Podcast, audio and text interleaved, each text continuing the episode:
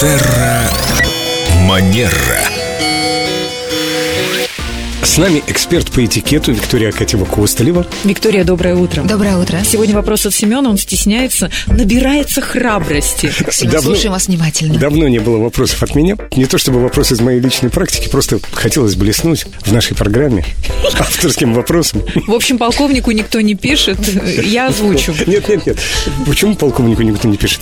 Вопрос о том, как этично поступать с людьми, которые долго не отвечают на сообщения или вообще не отвечают на сообщения. Кто-то отправил сообщение, и ответа нет, нет, нет и нет.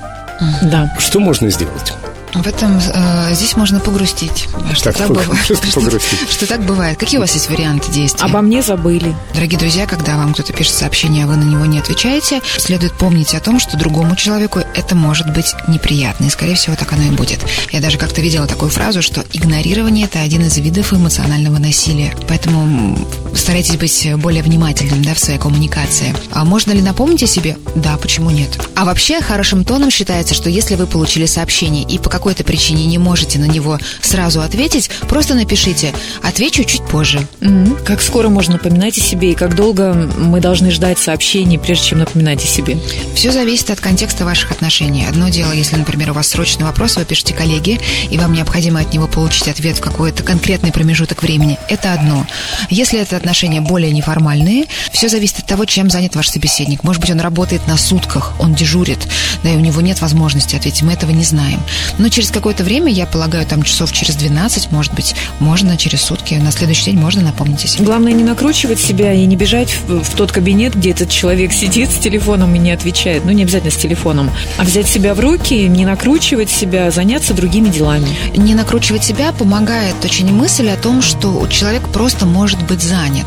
У него, не знаю, может сесть телефон, мог случиться какой-то форс-мажор. Но если это повторяется раз за разом, да, то имеет смысл про это поговорить. А у вас же у психологов, если это в личных отношениях, есть какая-то формулировка для этого? Например, если... Держать вот так в напряжении, такой хоррор устраивать, триллер. Вы точно про психологов здесь? Елена? Скорее про Хичкока.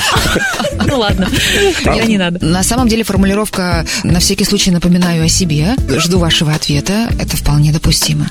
Красиво звучит. На всякий случай напоминаю о себе. Или с другой интонацией. Вы говорили о важности интонации в коммуникации. Да, вот, э, кстати, в сообщениях это очень часто искажается, потому что мы можем писать с одним посылом, а как там прочитает человек, абсолютно неизвестно. Не поставил смайлик, и я уже грущу. Он на меня обиделся, Да, я, я что-то не то сделал.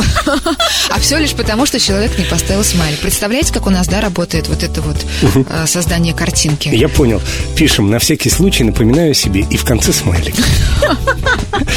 Прекрасное завершение нашей программы. Виктория, спасибо. До следующей встречи в эфире. До следующей встречи в эфире. Мне кажется, что вы подкалываете мне сегодня. Вот он, смайлик. Видите, смайлик? Смайлики. Да? Не подкалывай.